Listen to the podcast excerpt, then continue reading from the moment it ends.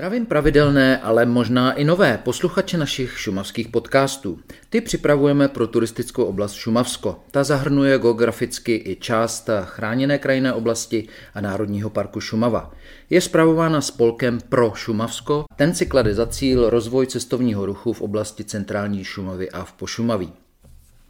Jmenuji se Roman Žaloudek a už třetí sezónu vás provázím zajímavými rozhovory se zajímavými lidmi dnešní epizodě si budeme povídat o tom, jak se rodí nápady v hlavě kreativní sklářské výtvarnici, která se ráda toulá šumavskou přírodou. Jak se dělá v dnešní době sklářské řemeslo, já bych ho nazval v kategorii obermonstrózní skleněné projekty. Jak se žije střídavě na samotě na Šumavě v proslaveném poutním místě Dobrá voda a na rovněž slavné z Braslavy kousek za Prahou. Mým dnešním hostem je šumavsko-zbraslavská nebo zbraslavsko-šumavská sklářská výtvarnice, autorka úžasných skleněných oltářů a soch, které najdeme po celé Šumavě i jinde. Vlaďka Tesařová. Zdravím vás, Vlaďko, a jsem moc rád, že jste si udělala čas na to naše povídání a že jsem vás tady mohl navštívit eh, na Dobrý vodě, kde ten rozhovor nahráváme. No tak já vám, Romane, děkuji za důvěru a doufám, že vás moc nesklamu. já jsem vymyslel uh, takový bloky toho našeho nahrávání, a já bych začal tímhle, ten jsem nazval Šumava a váš vztah k Šumavě. Takže proč zrovna dobrá voda? Proč ne Hartmanice, Kašperky, Modrava nebo Srní? No, dobrá voda je výjimečná v tom, že je to poutní místo. Teď jsem chodili generaci lidí skoro tisíc let prosit za vlastně modlitbě. Ne, abych cípla sousedovi koza, ale aby třeba se uzdravilo nemocné dítě za eh, třeba spásu mrtvých rodičů. Ty lidi sem chodili s pozitivníma věcma a to všechno tady je uložený. Je to poutní místo. To všechno to je nastřádaný věkama a to člověk musí cítit, to nelze pominout. Takže já jsem se tu cítila okamžitě vlastně jako doma. Mně tady bylo dobře. A vy tady máte druhý domov a jak to balancujete s tou zbraslaví? Jste tady já... půl na půl já, když takhle říkáte balancuju, tak já v podstatě bych byla, kdybych to řekla popravdě, jak to je asi středem obecního veselí, ale já mám takový velký auto a v podstatě tam převážím tu menažery, čili já jezdím od jedné pece k druhý, naložím tam tři psy, tři kocoury, celou cestu se s nima hádám, pouštím si muziku nebo se modlím růženec, ale ta cesta přesto pro mě je takovým relaxem. Takže já vlastně cestuju ráda a cestuju vlastně tak dvakrát týdně, vlastně furt tam a zpátky. Mm-hmm a musím to také dělat, protože jako dvě pece v jednom domě neutáhnu, že jo, energeticky.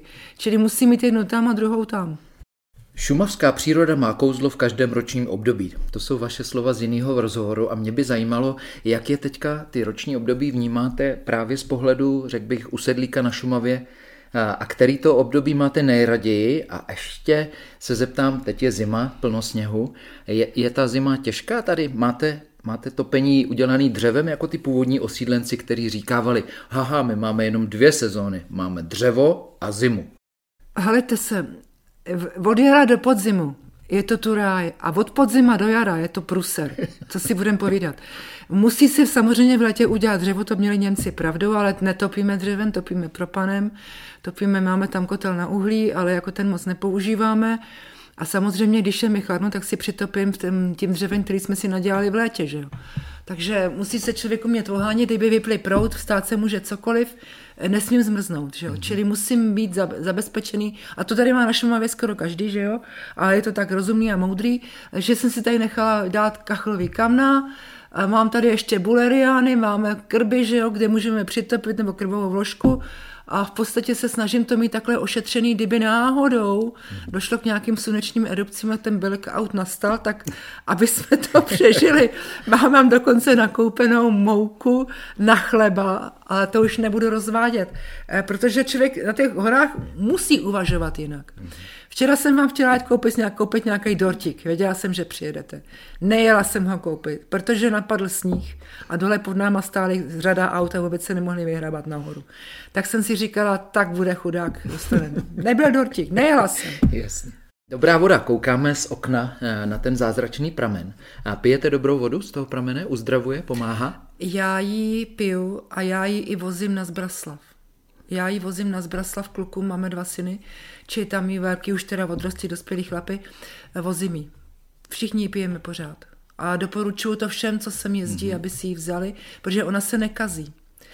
bral si tady tenkrát, to bylo zajímavý, Bral si tady profesor Adler, který dělal šéfa Hebrejské univerzity v Tel Avivu a vzal si flašku že jo, do letadla a dal, přijel, přiletěl zpátky domů do Tel Avivu a tak nechal tu flašku s tou dobrou vodou za ledničkou, mi to říkal. Mm-hmm. A zapomněl na ní. A po tři čtvrtě roce ho tam se dělal nějaký úklid za tou ledničkou, taky tam vyštrachal, ale ta voda byla křišťálově čistá pořád. Mm-hmm. Neměla na zelenou barvu, na žloutlou, nic. Tak ho to překvapilo, protože to byl šéf ty hebrejské univerzity, jak vzali vodu do laboratoře univerzitní, zjistili, že té vodě vůbec nic není. Eh, tady eh, byl přijel mikrobus, že jo, pojízdná laboratoř a zkoumali kvality té vody, úžasná. Nechtěli tomu věřit, přijel velký kamion, už opadu s perfektním vybavením na tu dobrou vodu. Zjistili, že to je ojedinělá, skutečně dobrá voda, která se nekazí. No a pak tam samozřejmě našli ve studni pár cíplejch myší. No ale jako to tak chodí, to tak bylo vždycky, jasně. že jo, tak jak to pijeme s těma myšima. Ale nikde nám nic nebylo. Co ten všudy přítomný plzeňský přízvuk, takový to kde pa, jak pa, proč pa a tuto mi podej a tuhle to mi nějak překazili. Zvykla jste si na něj? Používáte ho třeba v obchodě? Nepoužívám, snaží... ne? nepoužívám ho, ale eh, když někdo takhle se mnou mluví, eh, tak mi to vůbec nevadí, protože mu perfektně rozumím. Eh, kdybychom pro vaše faninky a fandy sestavili mapu instalací Vlaďky Tesařové na Šumavě a v Českém lese, jaká by tam byla zastavení? A poprosím vás, dala byste posluchačům ke každému třeba nějaký postřeh nebo myšlenku. Začneme třeba modrýma rukama panenky Marie na Hasvaldu, na Hausvaldské kapli. Ach, bože, já nevím, co mám říct. Prostě je to práce jako každá jiná. Každý umíme něco. Uh, jako chci říct, že tu práci, já nevím, co mám, jako tomu říct. Vždycky to má duchovní tématiku, mm-hmm. protože si myslím, že to je pro, pro život člověka a pro spásu jeho duše nejdůležitější. Naši předkové to věděli velice dobře. To, že neměli uh, auta a nejezdili, na, nelítali na Seychely, neznamená, že byli blbí, vůbec ne. Oni ta jejich moudrost byla v tom, že perfektně znali svoje okolí. Mm-hmm a znali lidi kolem sebe, že což my dneska neznáme v podstatě, každý se drží sám doma. A chci říct, že jako to, co tam, o čem jste mluvil, kolik těch prací bylo, já to nevypočítávám, já nemám ani žádný katalog. Když přijde práce, udělám ji. Všechno to má většinou duchovní tématiku, abych těm lidem, aby to brali jako takový patník u cesty, hele, tady jako bych se měl zastavit, znovu nasměrovat třeba svůj život, pokud jsem se trochu odchýlil, protože skutečně nejde o nic většího nebo o nic menšího, než jestli budeme nebo nebudeme spasení. O nic jiného nejde. A pak je úplně jedno, jestli tady mám rozpitvávat nějaký jednotlivý práce. Otázka odsun Němců, takový těžký téma, šumavská nostalgie. Já jsem si k tomu napsal pár takových hesel. Respekt k jejich odvaze přežít chvála tvrdé práce a radosti z maličkostí, křivda kolektivní viny, skálopevná víra v Boha a uctívání předků, přírodní cykly a osud a skromnost v jejich přijímání. Jak to vnímáte vy? Já to vnímám stejně jako oni, jsou mě blízcí. A jako musím říct, že třeba dobrá voda, dneska tady není ani jedna hospoda, byly tady tři. Měli tady okrášlovací spolek, hasičský spolek, měli tady ochotnický spolek, prostě dělali nějaký šibřinky nebo takový ty celou zimu. Dneska, se, dneska přijde advent, všichni jsou zalezli doma a tenkrát byly zábavy, ty lidi se spojovali, scházeli se. A dneska já mám pocit, že tohleto, uh, já bych mezi ně nezapadla samozřejmě, já jsem Čech, mm-hmm. já jsem Čech jak poleno. Jo, ale fakt je ten, že měli pořádek tady, uměli se o tu krajinu postarat. Já jsem tady ráda, jako, jak říkám, jako, my jsme tady koupili budovu bývalé školy, která, jako, když jsem přišli někteří Němci, tak říkají, to byla německá škola. To byla německá škola a jsem říká, pozor, ta škola byla sice plná německých dětí, ale byla stavěná za Rakousko-Uherska. Za Rakousko-Uherský peníze v době Rakousko-Uherska na, na naší zem, v naší zemi, v Rakousko-Uherský. Čili e, není možné jako říkat, to, jako samozřejmě tady žili, mm-hmm. ale zároveň tady žili ně, Češi, že jo. Mm-hmm. Němci si rádi brali Češky, byli pořádní, byli prostě pracovitý, čili oni věděli, mm-hmm. proč to dělají, bylo to běžný a že to potom nástup nacismu zničil mm-hmm. tohleto, e, to je jakoby problém, myslím si, i těch lidí, že se nechali zmanipulovat. Eh, jakoby měli zůstat v klidu a neměli reagovat. Dneska každý jakoby začíná na všechno reagovat, ale myslím si, že eh, nejrozumnější je často mlčet. Eh, mlčet, neříkat nic a nechat to vykvasit. Protože jak, jak ono se moc mluví v poslední době. Moc se mluví a k něčemu dobrému to není. Tak ještě nám, Vlaďko, řekněte, jak tady vlastně chodíte venčit ty vaše psy? No, já jezdím na ty tříkolce elektrický, protože začínám být líná. A když ty psi už nemůžou ty starší feny, tak já je naházím na tu korbu. Takže ze mě mají lidi srandu. že ty psi, ale ty mladý ty běžej, že jo? jo. A já už vlastně tenhle ten mladý pec, co teď tady máme, to je doga, jak jsem říkala, jak už v podstatě strašný leta chováme jenom dogy. 50 let, ale opravdu. První no. moje doga byla v 15 letech. A tohle to je teda vypravdu výjimečný blb, musím říct. Tohle to je krasavec nádherný, ale já, on se ode mě nehne. On se ode mě nehne a já se unesu a dokážu být sama, ale je, je. velmi nepříjemný, když máte, ať jdete kam jdete za sebou pořád toho 80 kilového kolohnáta, který ještě z radosti, že je s váma, furt dupe jak kůň. Takže on nedokáže chvilku být sám, což mě rozčiluje, ale s těma psama v lese musím říct, že Uh, oni teda zaprvé doga neloví, uh, ona má uh, malou výdrž, ona ne, nedoběhne to zvíře, protože má slabý srdce. Takže ta běží takových 50 metrů, pak to zdává. Mm-hmm. No a ty další čuby, co tam jsou, jsou starý 12 letý fousek, ty jsou pozbíraný a tlustý buldoček, že jo. Takže to určitě běžet nebudou, ty jsou líný, ale musím říct, že jako já jsem ty dogy chovala od 15 let a oni mě naučili jednu jako úžasnou věc. Já jsem se nikdy v životě nebála. Já jsem byla jak Tracyho Tigr od Sarojana. Znáte ten tu novelu? Mm-hmm. Já jsem vlastně tím, že jsem chodila celý život s dogama, tak já jsem se nikdy nebála. A já jsem se možná i z toho důvodu pouštěla do těch velkých věcí, do kterých se přede mnou nikdo nepustil. Aha. Protože jsem si říkala, prostě zkusím to, půjdu do toho. A šla jsem do toho a ono se to podařilo s pomocí boží. Čili hodně mě naučili. Hodně mě ty psy naučili. Hele, to každý ví, kdo má doma zvíře. Zvíře miluje toho svého pána. A oni mě mají rádi. Já jsem někdy naštvaná, protože já jsem někdy unavená, nemusí k televizi a oni se chtějí všichni nadspat ke mně. Ale ta postele není tak velká, aby se tam všichni vešli, že jo. A já je tam hlavně nechci, protože smrděj, prděj, uh, slintaj a prostě tak si tam vezmu třeba kočku jednu, dvě, tři, ale už jsem odmítám tam brát ty dogy do té postele. A oni koukají, koulej těma očima, jakože oni tam nemůžou být. Ale já jsem si opravdu, už jsem tak zblblá, že jak jsem říkala, žít pořád s těma zvířatama, tak eh, já se přiznám, že mě s ním je nejlíp. Jo. Mě s ním je fakt dobře. Akorát tenhle ten je takový, on se snad sklidní dá pokoj, ale v lese se psama úžasná věc, musím říct. Opravdu doporučuji všem lidem chodit často do lesa, protože eh, les, v lese je totiž mír a v té lidské společnosti mír není dneska. A v lese tím, že tam je mír, tak tam vlastně člověk má možnost spočinout. On tam vlastně spočine a sklidní se a všechno potom nahlíží jinak. Čili bych přála všem lidem, aby mohli chodit do lesa. Tak teď tu mám pár zvídavých otázek na téma kreativní proces tvorby. Tak cítíte se víc sochařskou nebo sklářskou? Vaďko? Já jsem spíš sochař, bych řekla. Já eh, teď bych to asi do toho rádia neměla devat ten podcast, nebo jak se to jmenuje ani říkat, ale já jsem asi takový technolog. Když jsem přivezli chlapi z Plzně eh, lopatku z turbíny, abychom ji popustili, protože oni to předtím nahřívali autogenem. Se nahřívá jen lokálně mm-hmm. a oni ji potřebovali prohřát stejnoměrně, takže mm-hmm. dát ji do pece. Že?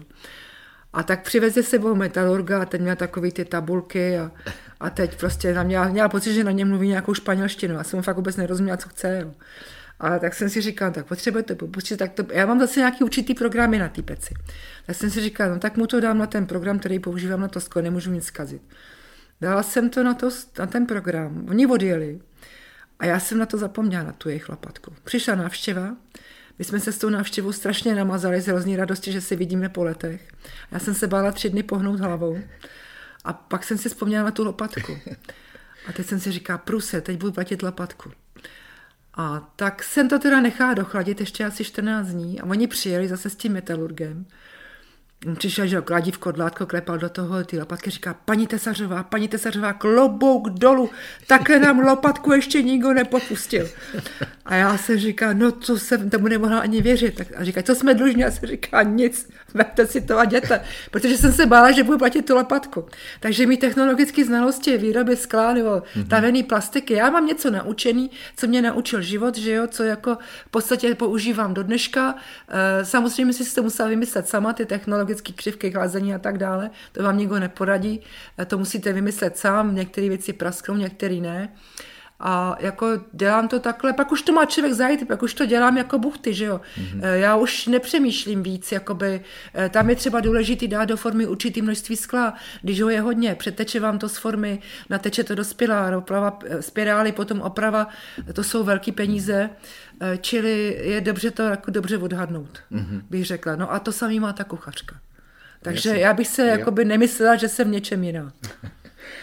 A než začnete modelovat eh, ty svoje postavy z hlíny, eh, děláte si pracovní nákresy? Jako skicujete to budoucí dílo třeba i s tím prostorem? Eh, no kam samozřejmě, vám, samozřejmě.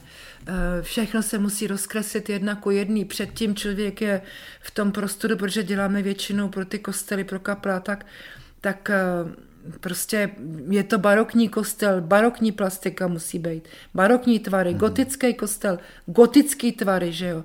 Nelze se tam prostě tlačit a říct si v duchu, takhle to vidím já, protlačit se tam se svým názorem. Tam jsou věci, které vás přesahují. Nelze prostě se tam tlačit já se svým egem, to nejde. Tam člověk skutečně si musí uvědomit, že to, co se tam dělá, ty témata, ty nejsou z jeho hlavy, ty se dělají pro lidi, ty se nedělají pro něho. Spousta výtvar, já mám spoustu kamarádů výtvarníků, jakoby abstraktních malířů. Znám je desítky let. A přiznám se, že já do dneška nechápu jejich obrazy. A když nechápu já jejich obrazy a znám jejich genealogii a znám jejich vývoj desetiletí, jak tomu mají rozumět normální lidi? Takže v podstatě se snažím to dělat realisticky, dělám to pro lidi, bylo mi to svěřený, snažím se to udělat dobře. A jako někdo mi vždycky říká, že to je privilegovaná práce, není to privilegovaná práce, já jsem jenom řemeslník v podstatě. A chci říct, že nakonec asi, až se bude účtovat, tak budeme měřeni tím, kdo vydal víc lásky. A nakonec se zjistí, že ten švec třeba, který opravoval boty, nebo lakírník, který někomu lakoval dveře, do té práce dal víc lásky než já. Čili ať mi lidi takové věci neříkají. Já mám to, tu možnost, že na to můžu pracovat. Snažím se tam nevklinit svoje já, abych tam nepřekážela. Protože moje já je stejně špinavý, jako já ostatních lidí. Rozumíte, já se tam musím potlačit. A to krásně jakoby je takový eh, mustek té další mojí otázce.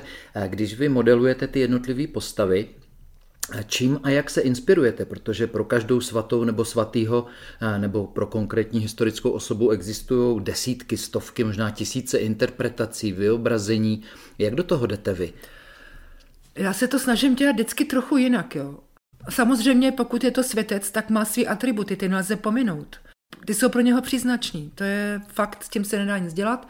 No ale jako potom třeba, jakoby, když vím, že to byl člověk, který žije v době gotiky, tak mu dám gotický roucho, když vím, že to byl třeba takový, takový když to byl třeba, já nevím, svatý Jiří, no tak to byl římský voják, že jo, takže má třeba na sobě částečně brnění, že jo, a tak dále. A tak to se člověk musí prostě dodržet, čili jestli tu draperii rozhodím tak nebo onak, to už je moje věc, takže já si často třeba dávám, já nevím, vezmu třeba, když se dělají hadry, draperie, tak prostě radlo nebo kus látky, že jo. Ehm, samozřejmě si to musím potom rozkreslit. Mm-hmm. Výraz tváře, ehm, nemám modely dřív, jakoby, ale modely měli, že jo, ty eh, slavní výtvarníci. Já je nemám, já si je musím vymyslet, mm-hmm. ty mhm. tváře. Mm-hmm. Je taky potřeba říct, že i ty slavní výtvarníci v době renesance, baroka, i oni kopírovali draperie jiných mm-hmm. výtvarníků před nima. To prostě tak bylo. Ne každý si mohl platit model. Eh, čili to dělám takhle vlastně z hlavy, víceméně. Mm-hmm. A zajímala by mě ta kompozice postav, eh, respektive ta jejich důležitost. Jako koho tam dám, koho tam nedám. Například eh, scénář, bude tam svatý Antonín a bude vpravo, protože je to důležitější strana a bude nad svatým Vojtěchem, anebo pod ním, protože jak tohle jako konzultujete to s někým, jak to vymyslíte? Nebo to jsou nějaké debaty, které máte třeba s vaším mužem, se synama, nebo to je... Hlejte se, když je to zakázka od investora, který je třeba, já nevím, je to pro kostel, tak eh, třeba skutečně musím to prodiskutovat s biskupem, že jo. Musím to, a jedině dobře, prodiskutovávám to s architektama prodiskutovávám to se statikama, protože víc hlav víc ví. Mm-hmm. A vždycky se najde, že oni přijdou na něco lepšího než já. A to je potřeba si přiznat. Eh, čili já si ty figury jako taky, já si je třeba nakreslím. Já si je kreslím v tom prostředí, v jakým mají být ten eh, oltář a nakreslím si to malý do toho prostoru. A ty postavy si vyštříhám a pak si je šoupu. Aha. Pak si je šoupu, kam mhm. která padne, že jo. Mm-hmm. A vám samozřejmě to musím nechat schválit potom. A ten mi třeba řekne, já nevím, investor, tady bych chtěl tu postavu trochu zvýraznit, no tak já ji klidně ze zadu přesunu dopředu, že jo. E, a musím to třeba zase trošku doupravit, ale vůbec s tím nemám problém, že by tím trpělo moje ego, to vůbec ne. A když už potom máte například toho svatého Jana Nepomuckého stvárněného, třeba v té soše, co je na tom Čepickém mostě, tak vy ho pak jako zopakujete třeba na oltář eh, ve Zbraslavi, eh, aby to jako všichni poznali, že to je ta vaše škola, anebo to je po každý trošku ne, jiný ten svatý Jan svatý Jan je sice gotický světec, ale samozřejmě se vždycky dělá těch barokních záconách. A ty barokní zácony, to tam prostě k němu patří, i když je to gotický světec. Takže já ho udělám taky v těch barokních záconách. Udělala jsem ho barokních záconách. Prostě to tak je. Já ho dělám po každý trochu jinak, jo. On není vždycky stejný. Má jiné postavení těla, má jinak nakloněnou hlavu, má jinak rozvlněnou draperii, eh, čili vždycky je jiný, není nikdy stejný. Děkuju a teďka mám pár takových otázek, který bych nazval škatulka sklářské řemeslo. Jestli nám můžete, Vlačko, objasnit ten, eh, ten postup při, těch, při té tvorbě těch skleněných objektů. Já vím, že jste to už v několika rozhovorech určitě rozebírala, ale pro naše posluchače šumavských podcastů to možná bude poprvé.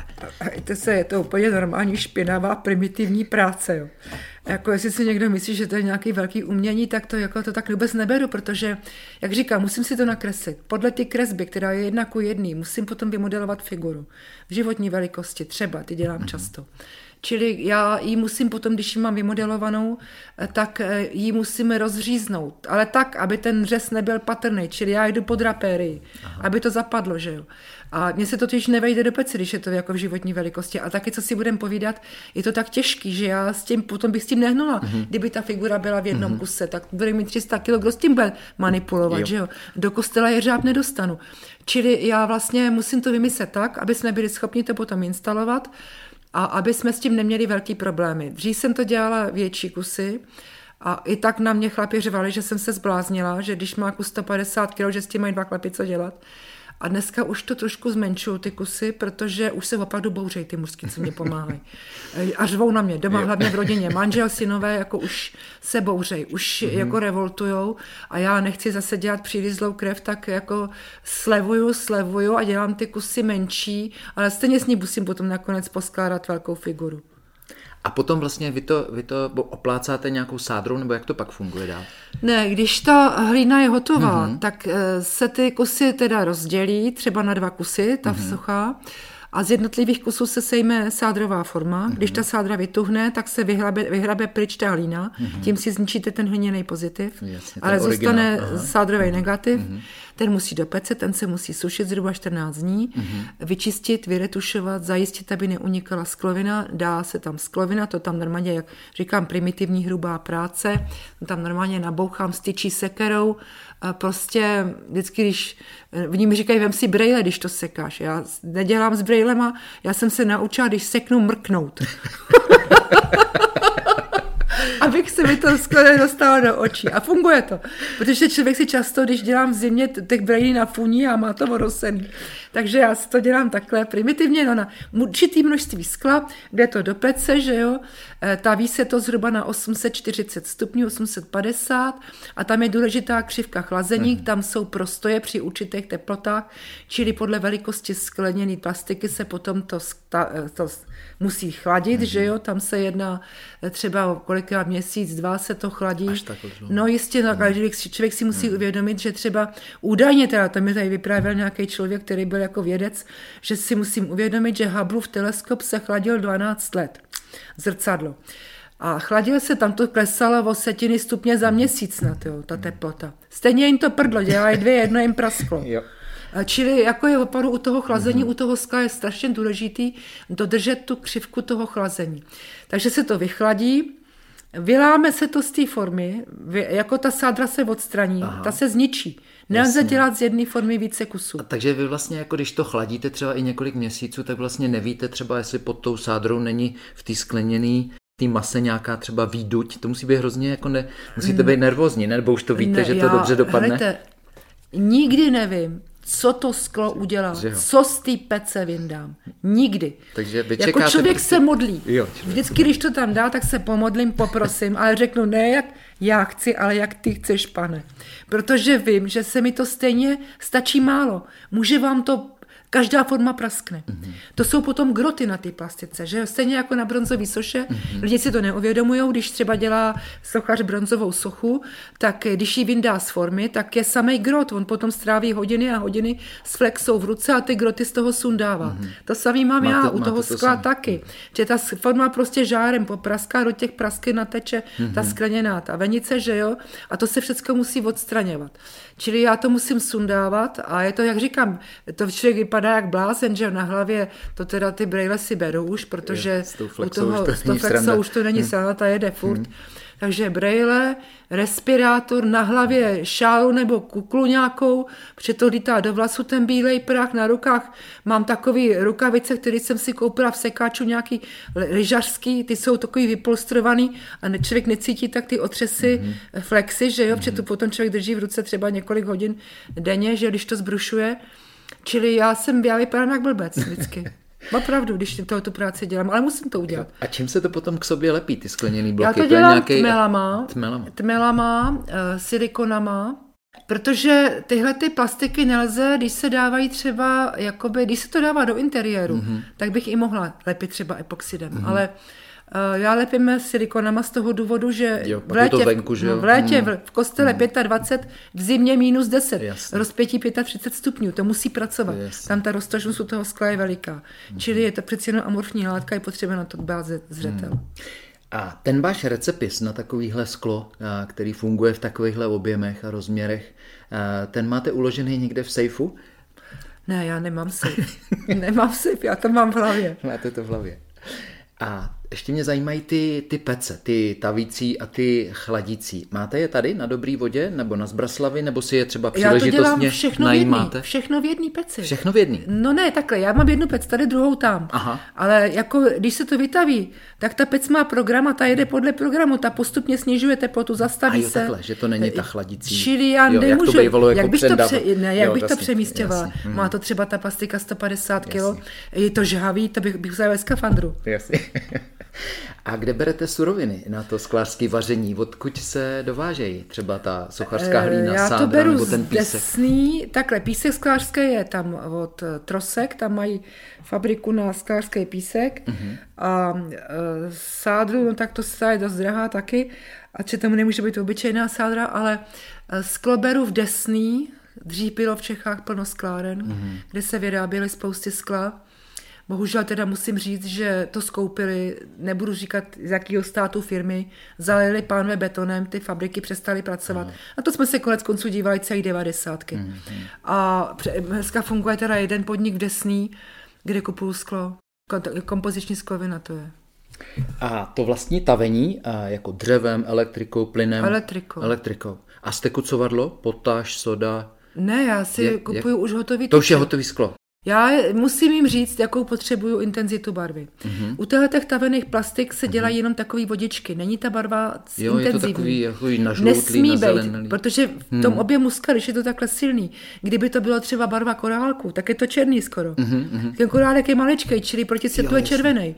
Ale jak je to mohla velká masa skla, tak musíte si nechat vytavit barevnost, která je jen taková vodička, čili já jim pošlu jakoby takový lavír, eh, normálně udělaný nějakým akvarelem, kde oni potom v té laboratoři v Desní, že jo, hledají ten odstín, protože každý odstín taky nevyrábějí.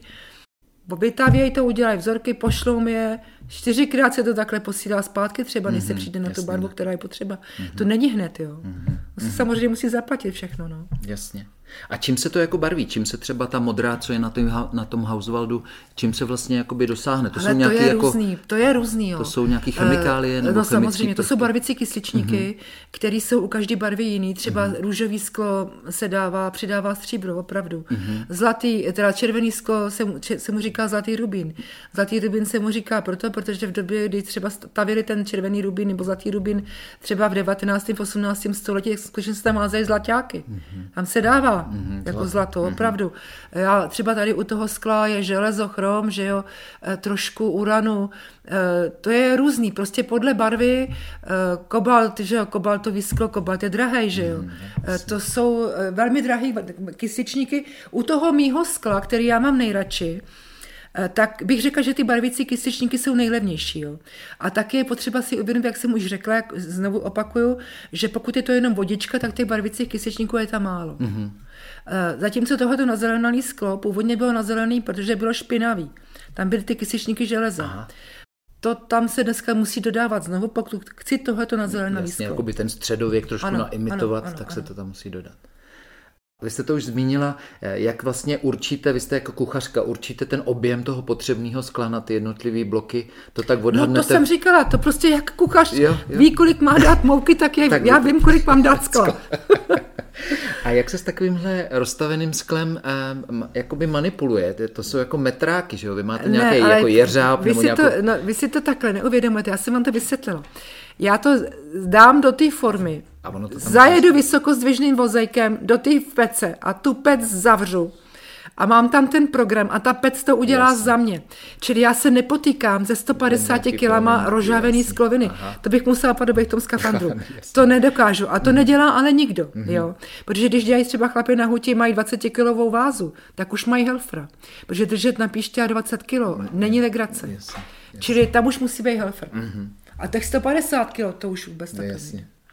A ještě se stane, že vám to někdy praskne, to sklo? To víte, že jo. jo stane, to víte, že jo. Stane, stane se, to. to. Takže po těch měsících, kdy čekáte no, na to vychlazení, stane se to. Naštěstí zjistíte, že to je prasklý. Ano, stává Aha, se to. Hmm, hmm. Ne naštěstí často, vždycky teda si to musím jít zakouřit vždycky, jak jsem z toho nervózní. no věřím.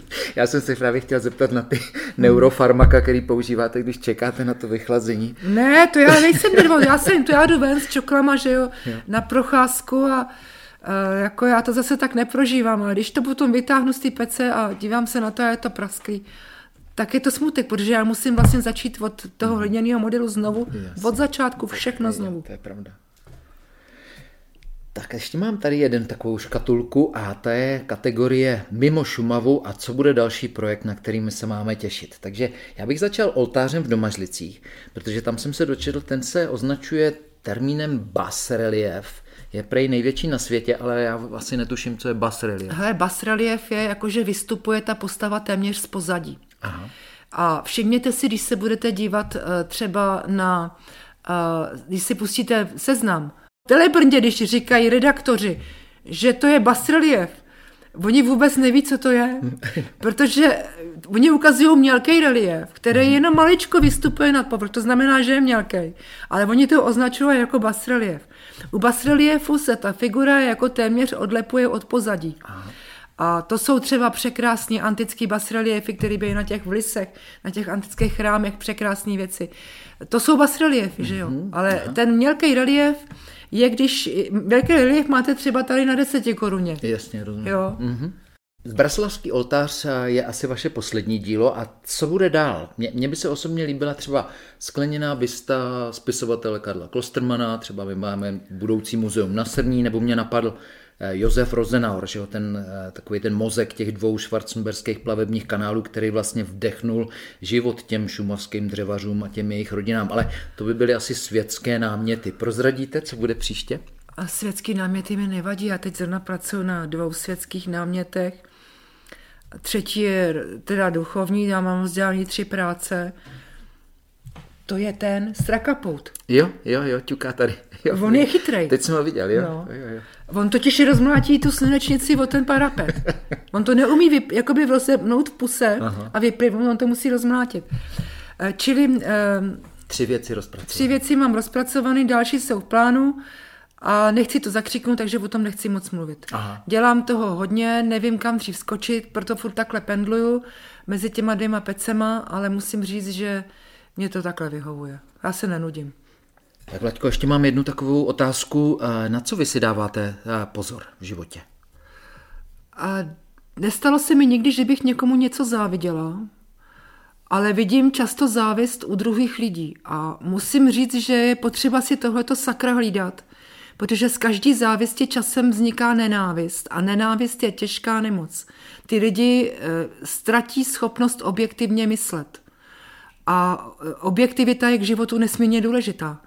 Čili si myslím, že nejdůležitější je vůbec si nepustit do duše závist a už vůbec ne nenávist.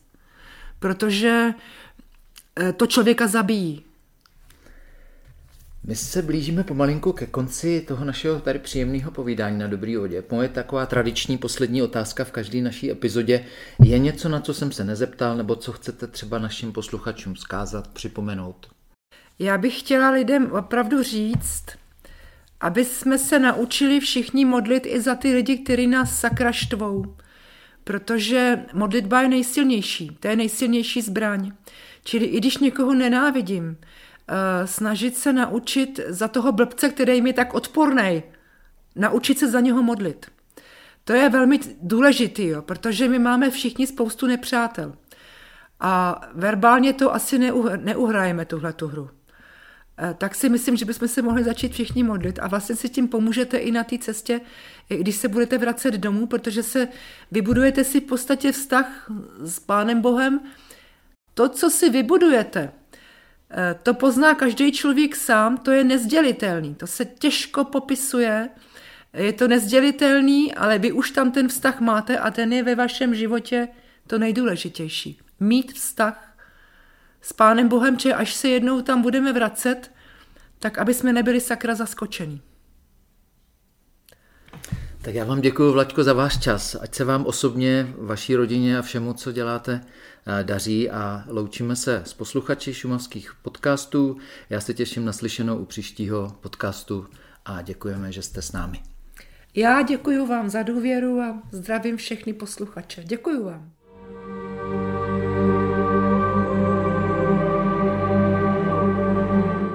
Turistická oblast Šumavsko, kraj Šumavy a Pošumaví se těší na vaši návštěvu. Krásná příroda, horské hřbety, voňavé louky, koupání, zážitky, adrenalin. To je Šumavsko, podmanivý kout na jihu Čech. Ta pravá destinace pro pohodovou dovolenou, nabitou dobrodružstvím, relaxací i poznáním.